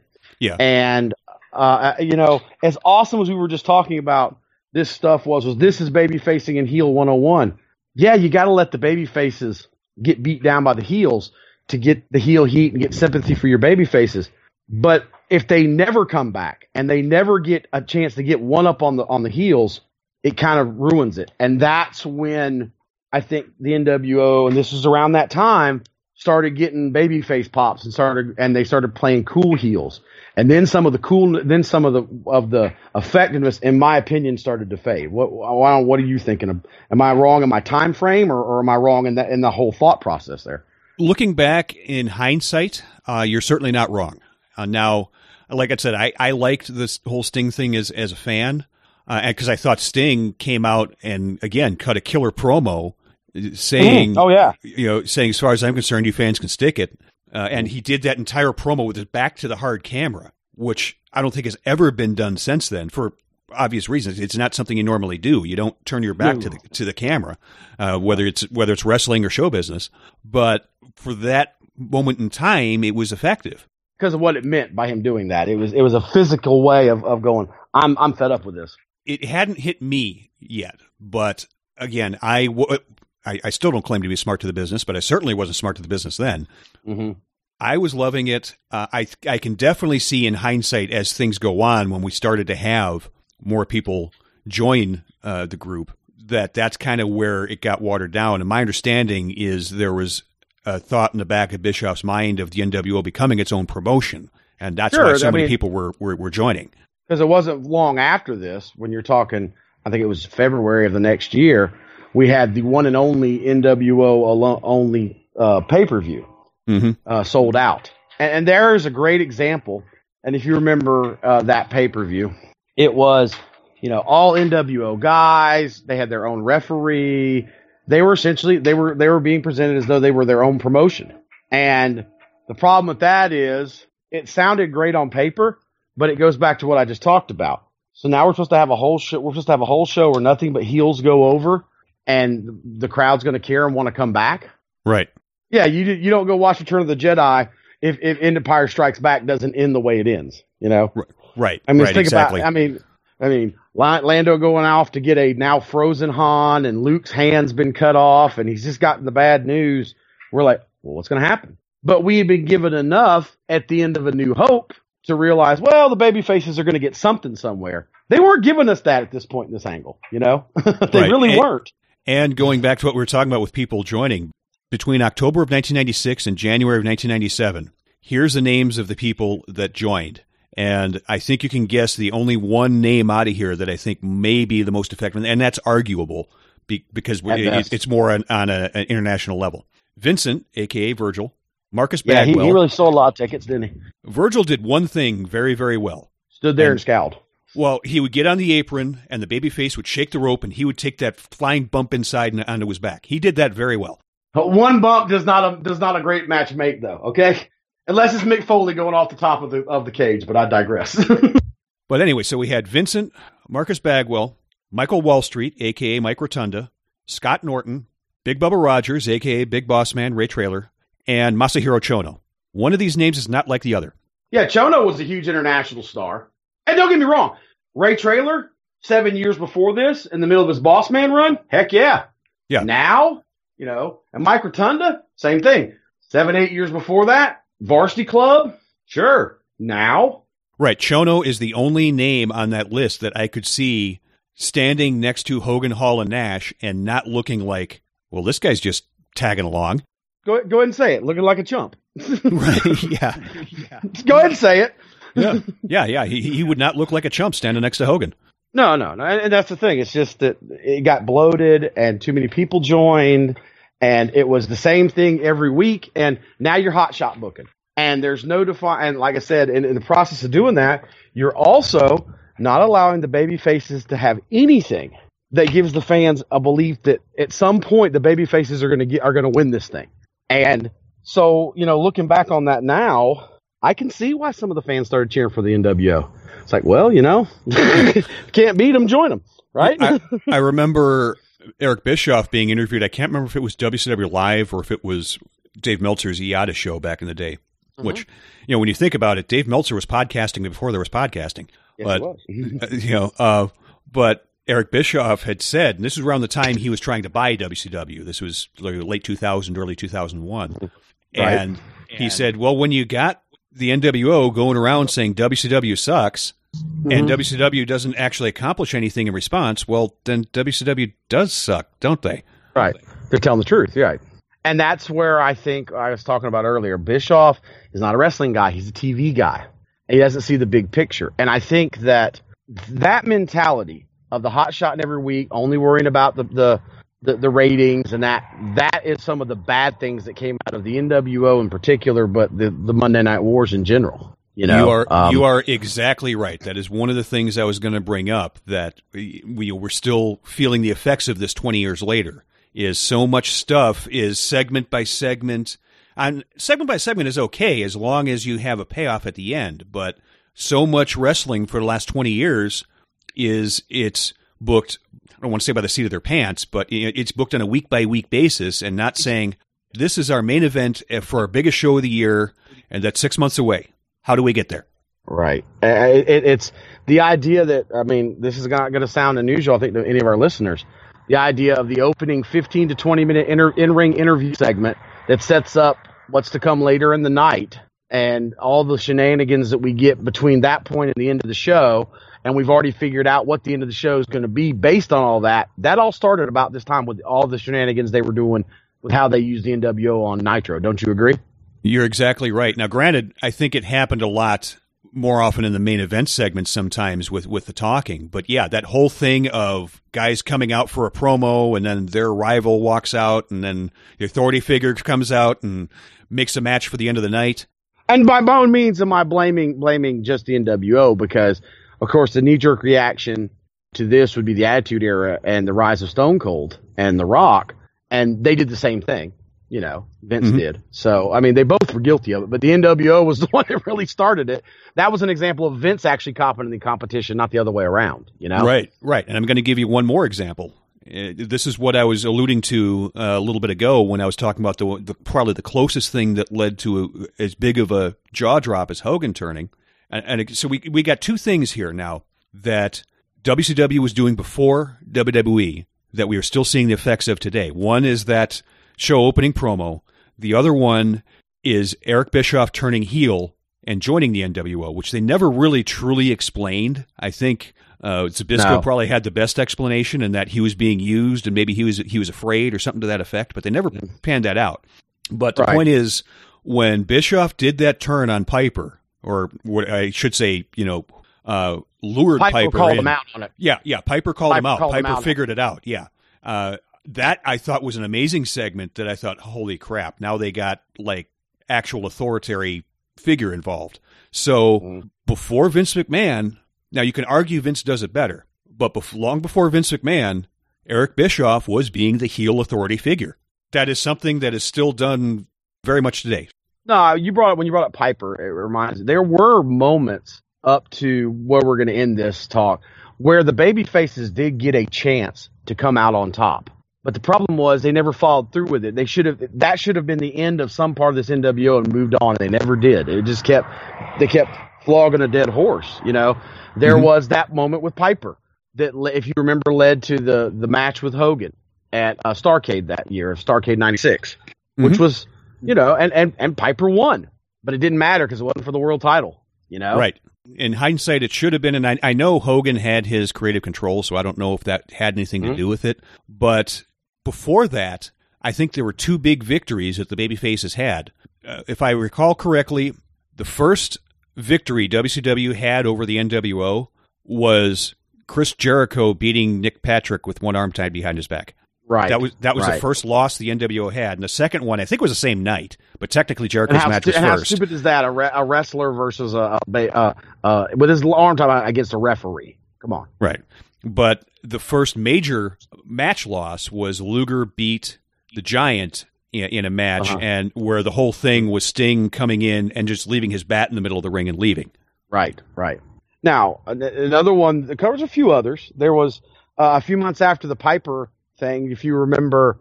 And once again, I think they didn't have any other choice. They had a riot when they had a pay per view in Charlotte. I want to say in the spring of '97, they had Kevin Greene, who was an NFL player, Ric Flair, and Piper beat the Outsiders, and and by that point had joined X Pac um, as six. And that was a, that was a that was a straight babyface heel match where I mean that was the night Kevin and Scott and and if Sean and Kevin and Scott had done that the whole round of the NWO, it would have lasted forever. If you go back and watch that match.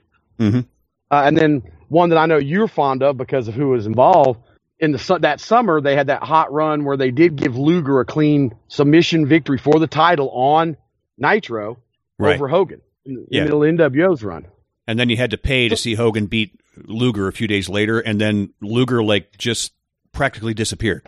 Right. But as good as that was, once again, hot shot booking. You gave away on, on free TV the match that you should have had people paying to paying pay per view buys to see. Yeah, Really. I mean, I, I mean, it almost makes as much sense as Shinsuke Nakamura facing John Cena on free TV to see who's going to face Jinder Mahal on the show you have to pay for. Uh, and there again, once again, the, the fallout of, of the NWO angle. It's all the great it had. There was bad that came out of it too. You know. All right, so as we wrap up our talk here on the NWO, and please, if there's anything that you want to talk about, because quite frankly, the NWO, we could probably do a couple more shows on on the NWO, Mhm. quite frankly. But if there's anything you want to want us to talk about, uh, hit us up, classicwrestlingmemories.com. The Facebook is at A1 Wrestling, and the Twitter is at A1W Podcast. I can be reached at Seth at A1-wrestling.com. And Train, you can be reached at crazy train underscore JB, right? On Twitter? That's correct. That's correct. So we're going to wind up our talk on the NWO here with what I thought was where the wheels were kind of running off the railing. And Train, you pointed out how this was actually happening much earlier. But me, just as a fan watching, uh, this was where I started to say, wait a minute here. And that is Starcade 97, which really had a lot of good matches on it. But Oh, yeah. the main event of the show was Sting finally getting his hands on Hulk Hogan. And you had those epic intros. Uh, this is long before the high definition, you know, fireworks and stuff like that that would that, that would happen on WrestleMania and such. But Ru- Rusev riding out in the tank. Still. oh, oh yeah, amazing. But anybody who has watched that match knows that there was supposedly this fast count by Nick Patrick, which wasn't a fast count, and then Bret Hart came out, restarted the match, and Sting battled back and won. This is my proposal, and this is what I thought going into the match. Uh, so I, I know I'm using, I have to use the honor system here. I can't prove it unless, you know, you talk to some of my friends that I know at that time. But my thought of how it should have ended was based off segments leading up to that where somebody would be in the ring and whether it was Luger, whether it was the Steiners, uh, I think Savage was in this at, at some point, but he hadn't turned yet. DDP. DDP, yeah, where Sting came out with the baseball bat, handed the person the bat, handle first, and then turned his back. And he was doing this, in my opinion, at the time, to people he thought were worthy to combat the NWO. Right. And the best analogy I can come up with, if you've watched late 80s, early 90s WCW, is it would have been something similar to Bash at the Beach 1990 when Sting beat Flair. Uh, you know, the, the NWO would come out to interfere for Hogan, just like the, the Horsemen did in 1990. And then all the good guys, I think they were the dudes with attitudes at the time. Mhm. In this case, though, it would be all the people that Sting gave bats to. They all come out, big Pier 6 brawl on the outside, and that leaves Sting in the ring alone with Hogan, and he finally polishes off Hogan and wins the title. That's how I think it should have ended. You really didn't. book over things, don't you? you, you know how it should have ended? Hmm. One, two, three with, with, with Hogan counting his counting lights. That's it. That's how And- it should have ended. Yeah, and and in the end, you're right. All I- that other stuff you're talking about, that's just fanboy servicing. Okay, I, I get it. Would have been a great visual. I think you would have overbooked it at that point. This is my opinion. You know, Well, you- you're not wrong. going back to when we talked about this earlier, every time there had been a glimmer of hope for the fans, and it look, I thought they were riding the ship. Whether it's you know Flair and Piper and Greene beating the the Wolf Pack, whether it's Luger and his short run, they would go right back and just bury the baby faces of WCW again. If you remember the night oh, after, Oh, yeah. the night after Flair and, and Piper and them, they conveniently make it where Piper and Kevin Greene are gone. Flair's by himself and gets set up by the NWO what he thinks is going to be a one-on-one match against X Pac, and he winds up getting jumped by all three of them. You know, it, it's like, and they do it like in Winston Salem or some like horseman country town. You know, and it's like every time y'all like you're to get something right and to move on, you don't. You, it, it was you cannot. It doesn't do any good. You've built up all this cachet of positivity with your fan base because you have done the right thing. And, and I thought this was the last opportunity they had to do that in this thing because the story they've been telling with the fake sting and all that stuff we talked about earlier had been leading to this moment. And I was like, okay, I haven't been happy with some of the curves in the road, but if this was your end game, this was your end game and it makes sense because Sting's the face of the company. You know, we, Mhm. we said that early on in the podcast. So the simple, logical, easy finish is just let Sting beat Hogan clean. We don't need a fast count. We don't need Bret Hart coming out. We don't need Right. all the guys that he gave baseball bats to to come out and stop the run in. We don't need any of that. This needs clean and simple, and then it should have been over. The NWO should have fractured from there and fought in, and there's where your other angles come out of. Mhm. But it didn't. And we got how many more years of the NWO? And that's the other problem is there was never a formal end to the NWO. They they were never truly vanquished. It was just No. just at, at some point there just wasn't an NWO. Hell, they resurrected them in the WWE later on, 10 years later when Vince bought the company. It's like Mm-hmm.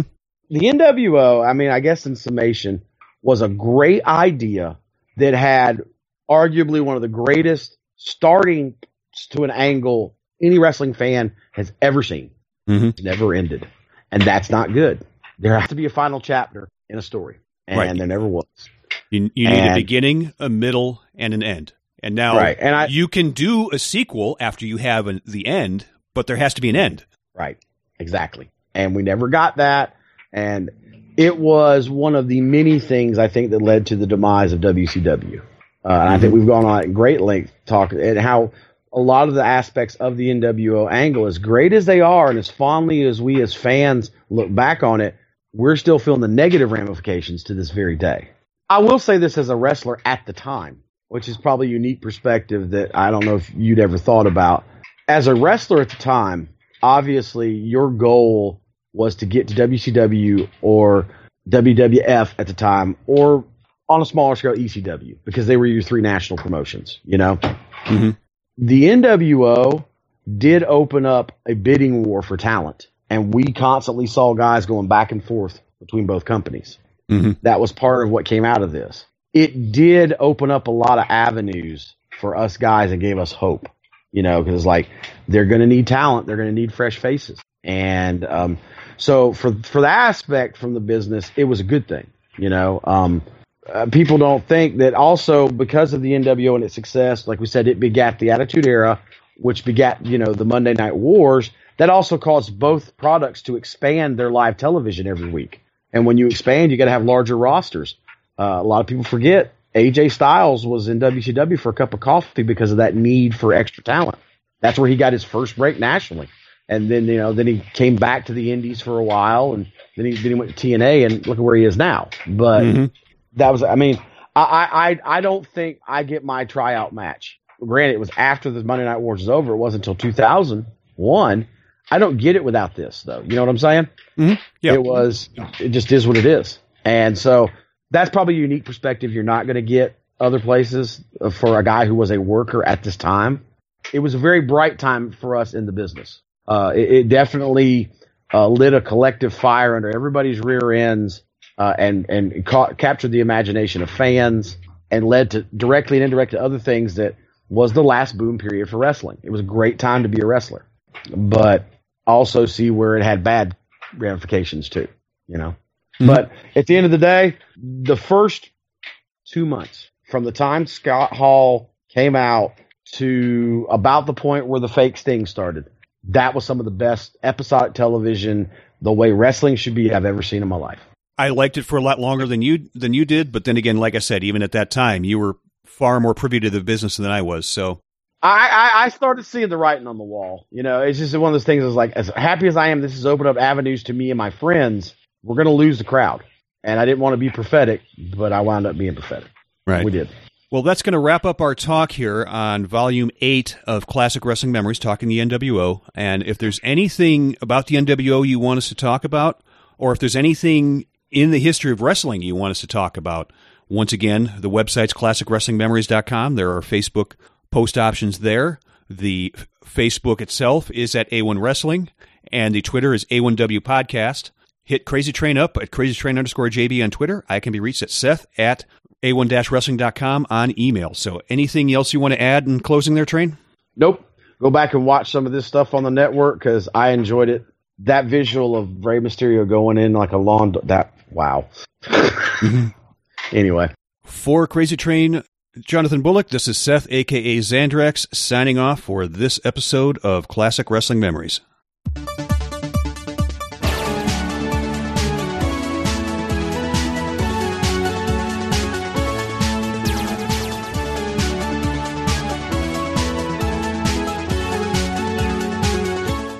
Classic Wrestling Memories is part of the A1-Wrestling.com podcast family and can be found on iTunes, Stitcher, and at ClassicWrestlingMemories.com and at A1-Wrestling.com. The views expressed by the hosts and guests are purely their own and do not reflect the views of A1-Wrestling.com, any of its affiliates, or sponsors. Some media used in ClassicWrestlingMemories.com is the copyright of its respective owners, all rights reserved.